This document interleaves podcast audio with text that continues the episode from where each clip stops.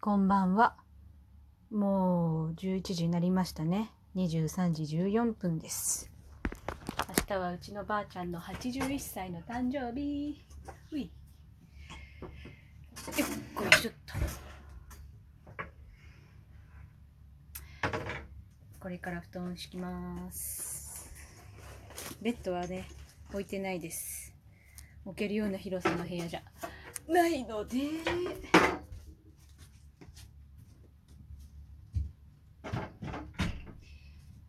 明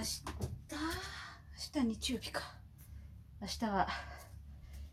違うとこに住んでる関東の妹と遠隔ピザパーティーでもしようかと思って、ドミノピザをそれぞれの最寄り店舗から注文して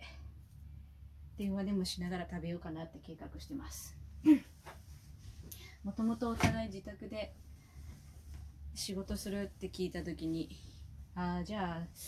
土日にそういうのでもやってやろうかなと思ってたので、飯食ったって今日聞いたら、今日の分はもう買っちゃったって言うから、じゃあ明日それやるから食べたいやつ決めといてねって。前にねフォロワーさんにそういうことしてもらったことがあったんですよ。九州のフォロワーさんがみんなでピザパーティーするって言ってる時に、じゃあ健子さんの分もねっつって、なんか私の分クーポンでだったかな、なんか先払いかなんかでですね、もらったんですよ。で、その時ね、L サイズかなんか台湾のキャンペーンの時だったかな、で、のピザだったんで、M サイズ2枚か L サイズかなんか頼んだんですよね。だから、ちょっと恥ずかしかったけど、それはそれですごい楽しかったのを覚えてるので、なんか妹にもしちゃろうと思って、それやるよって言ったらすげえ喜んでました。よかったよかった。マジ持つべきものはねって言われました調子いいけど本音なのは知ってるんで、イエーイって。髪をね自分でもう切りました。もうだいぶ美容室に入れてなくて、髪全然切ってなかったんですよ。伸ばしっぱで、私いつもそのダブルカラーを入れるって前に話したんですけど、ブリーチを入れてからカラーを入れるのを毎回やるんですけど、最近タイミングが合わなくて全然いけなくて、で全部自染め自分で染め直してたんですけど、もうこの間いよいよ、いやちょっともう自染めだけじゃて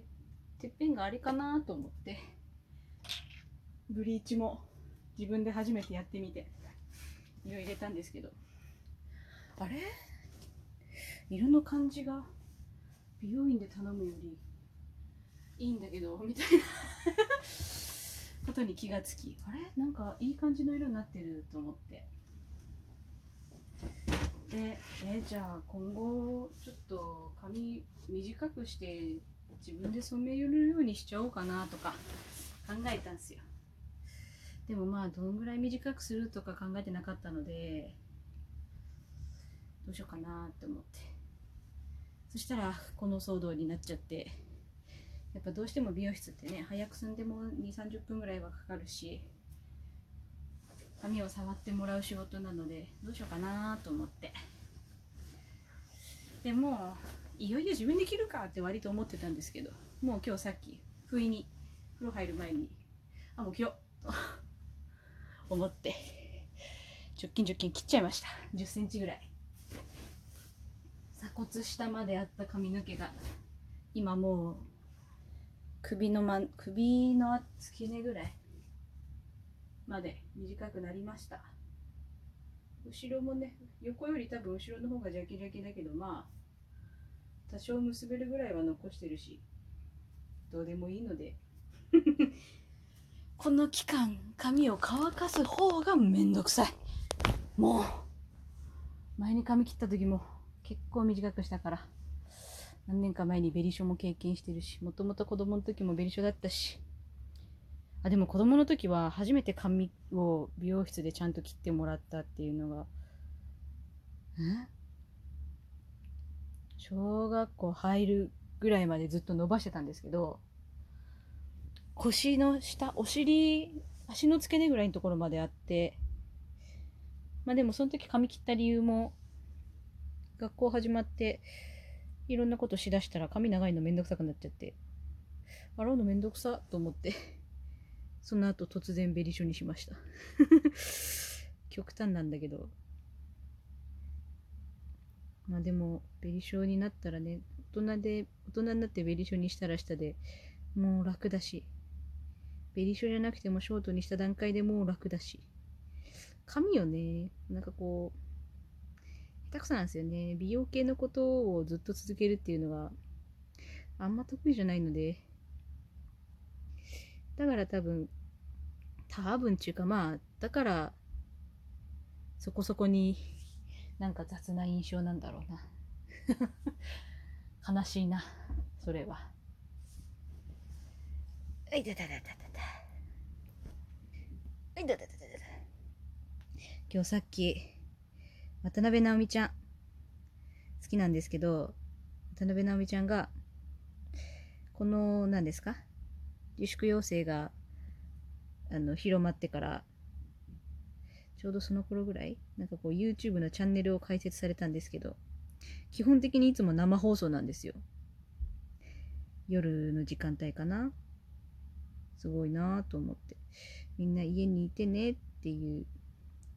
佐藤健くんもね、シュガーをわざわざお昼に連続でやってくれたり。今日もあれですよ。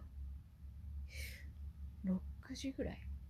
違う、夕方？何しとんってあ。調子はどうだったかなって言って、LINE を入れてきてくれて、あらあら。すごいなぁと思いながら、ちゃんと自宅でテレワークしておりますっていう返信をして、その後今日ロードショーでやるたけるくんの主演の映画があるんですけど、それ見るって言われて、正直興味ないジャンルなので何の返信も返してないファンの一人ですけどすまんね。いや、まあで、その直美ちゃんのそのライブっていうか、こう生配信が、今日はゲストがまさかの星野源くんで、私気がついたのだいぶ後で、配信が1時間過ぎてから気がついたんですよ。風呂入る時に気がついて、でそれ見ながら半身浴して、いやよかった。星野源くんも好きなんですけど、5年ぐらい好きかな。でもなんかこうライブとか行けたことなくて、ラジオ聞いたり、曲聞いたり、出てるテレビちょこっと見たりぐらいで、なんかこう、のんびり好きなんですけど、あの人もあの人でね、すごい頑張ってきた結果、今、ある道で、で、私が好きなバナナマンさんとかとも仲がいいしで、なんか、見てると、いいね、いいなーっていう、羨望の感じっていうよりかは、いいなーってこう、ほっとするんですけど、で、その玄君も出てて、で、なんか生歌、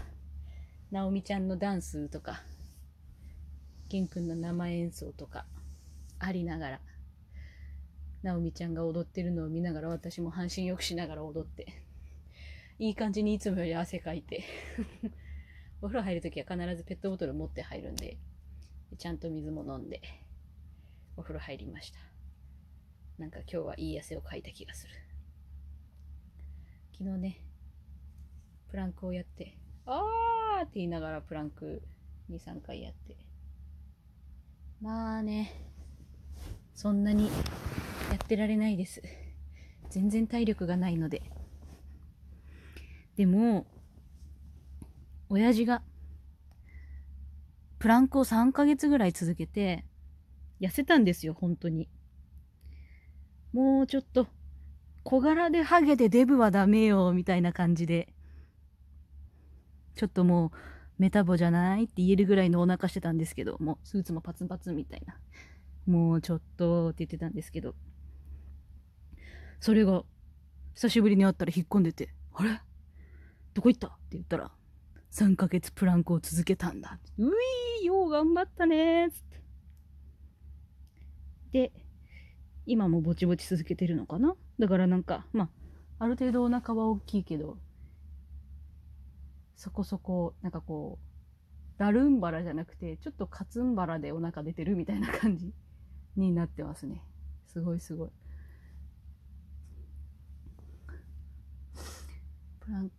まあぼちぼちそういう筋トレアプリ入れてぼちぼち無理のない程度で YouTube の筋トレのやつとか見ながらやったりやらなかったりしてます適当すぎるけど明日もそんな感じに過ごすかな。明日は追いかけをしましょう。しない日もね全然あります。最近はそういうことで焦らないようになりました。だいぶああ書いてないとかそんなに焦らない、そういう日もあるっちゅうことで、書いた方がいいとか言うんでしょうけどね、もうあくまでそれは経験則なのでいいかなみたいなのんびり。